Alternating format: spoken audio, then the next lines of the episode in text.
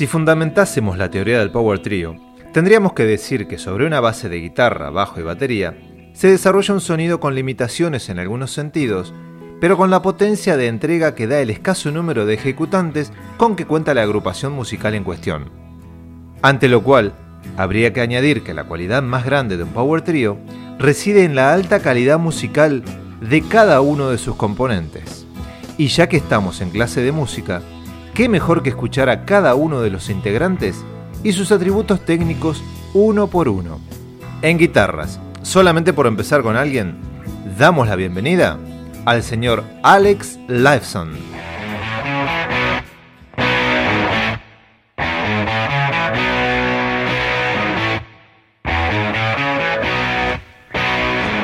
Por su parte, si hablamos del bajo, tenemos que llamar al estrado a Mr. Geddy Lee.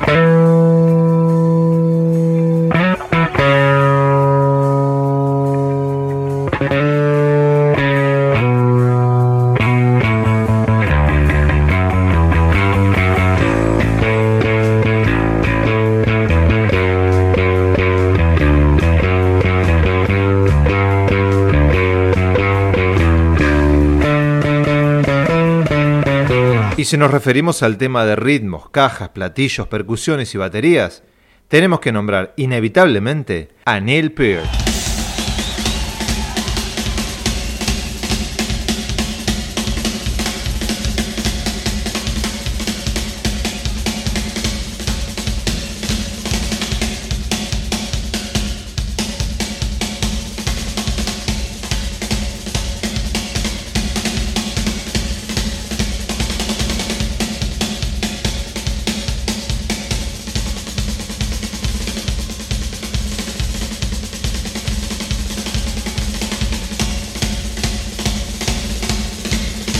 Pero esta banda también tiene un vocalista. Y da la casualidad que volvemos a llamar al dueño del bajo, dueño también de una de esas grandes narices del rock. Adelante nuevamente, señor Geddy Lee.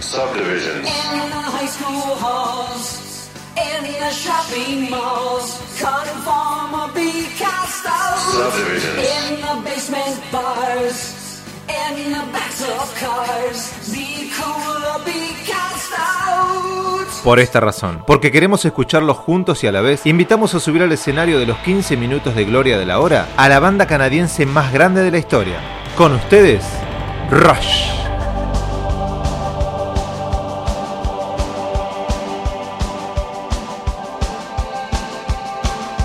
Se formaron en 1968 en el barrio de Willowdale, en Toronto, Ontario, Canadá. Desde 1974 se mantienen con la formación estable cuando Alex Lifeson, Neil Peart y Geddy Lee asumieron su poder de power trio que iba a conquistar el mundo con su música. Complejas composiciones, líricas con toques de ciencia ficción, fantasía, filosofía y desarrollando temas humanitarios, sociales, emocionales y ambientales fueron ganando adeptos en los cuatro puntos cardinales del mapa. Sus primeros álbumes traían consigo heavy metal y blues, que fue mutando en hard rock y rock progresivo a medida que el tiempo fue pasando.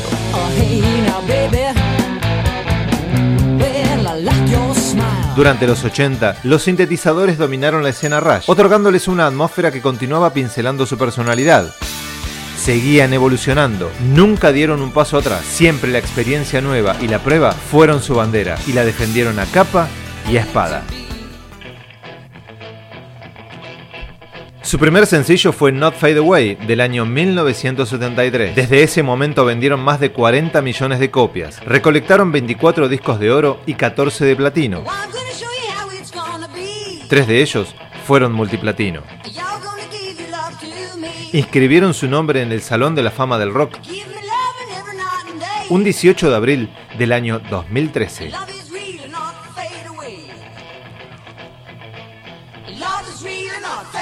Working Man fue la punta de lanza de su éxito. La pinchadiscos encargada de la difusión de la música en la emisora de Cleveland, la WMMS, Donna Helper, fue quien seleccionó la canción y logró la difusión necesaria entre los habitantes del lugar para que conociesen este nuevo sonido rock.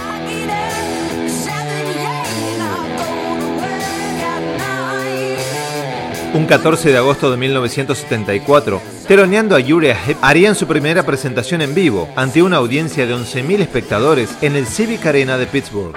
Friday Night sería su segundo disco.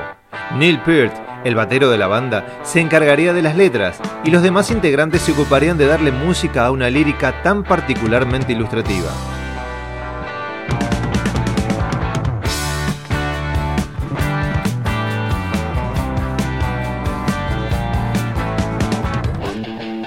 Caress of Steel no se haría esperar y se transformaría en el tercer disco de la banda con un par de meses de diferencia con su anterior trabajo. Las ventas decaerían levemente debido a la densidad de sus letras. Aquí entra en escena el señor Hugh Syme, quien sería el responsable de las portadas futuras de todos los discos de Rush. Este álbum lo dedicaron a la memoria de Rod Sterling, creador de la serie Twilight Zone, o más conocida como La Dimensión Desconocida, muy famosa en los años 70.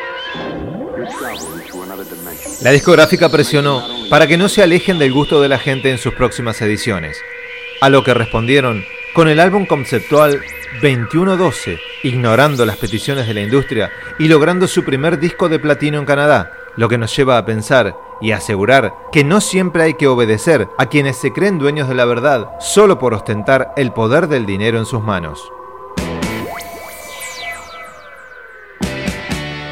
La idea principal donde se centra esta obra es la adoración del individualismo del hombre por sobre todas las cosas, algo así como el hombre en contra de las masas.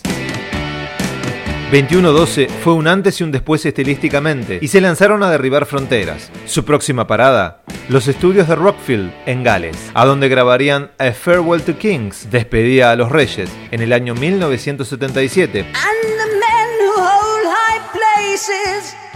must be the ones who start to mold a new reality closer to the heart. Y Hemisferios en el 78, que les sirvió para mostrar los elementos progresivos de su música, experimentar con sintetizadores, crear largas canciones conceptuales y complejos cambios de tempo que solo unos virtuosos como ellos podían lograr. Aquí se genera otro cambio leve de dirección en la historia musical de Rush.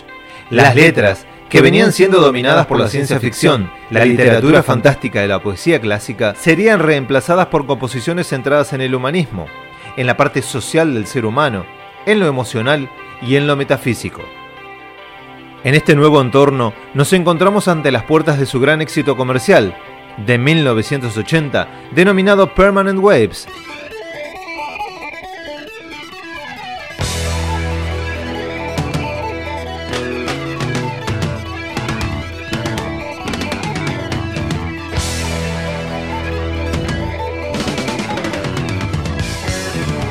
Pero la escalera aún tenía más escalones hacia la cima, y siguieron subiendo, de la mano de Tom Sawyer y el disco Moving Pictures.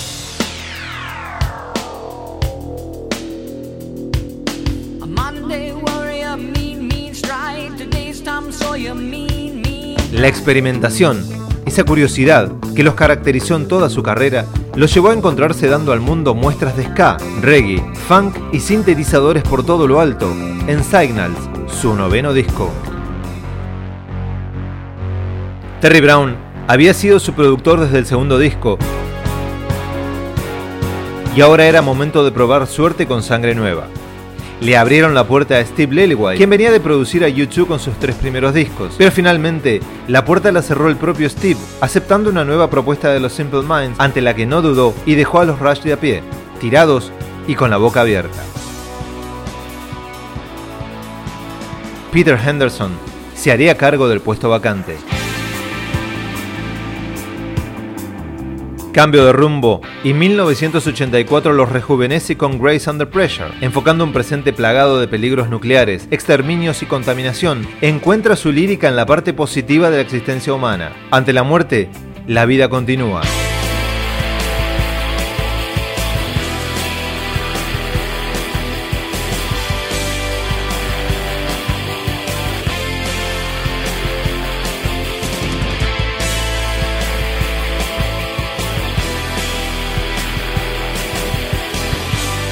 Ante la amenaza colectiva de la destrucción, se abre la esperanza a una humanidad hermanada en pos de sobrevivir ante el descalabro.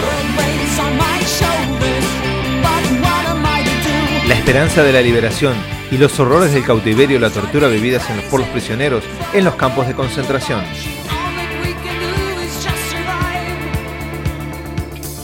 Todos estos temas tocados le dan a esta obra el optimismo necesario para perdurar en el tiempo y volver a ser escuchados en un futuro no muy lejano. Power Windows los colocó al tope de las ventas en el año 85, marcando el punto más alto de la etapa electrónica de la banda. El nacionalismo ante las amenazas nucleares y la monotonía del humano viviendo en las grandes ciudades son el eje sobre el que gira los Power Windows que Rush nos traía en forma de compact disc. La segunda parte de este disco se llamaría Hold Your Fire, que vería la luz en noviembre del 87.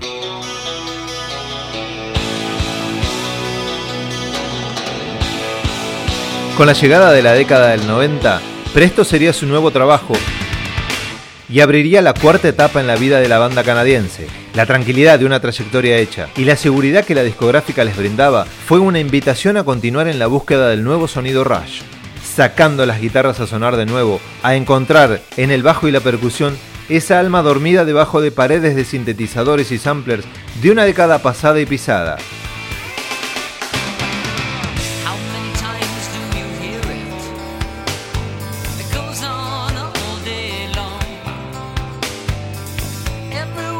Su vuelta al rock se firmó con la llegada de Roll the Bones en 1991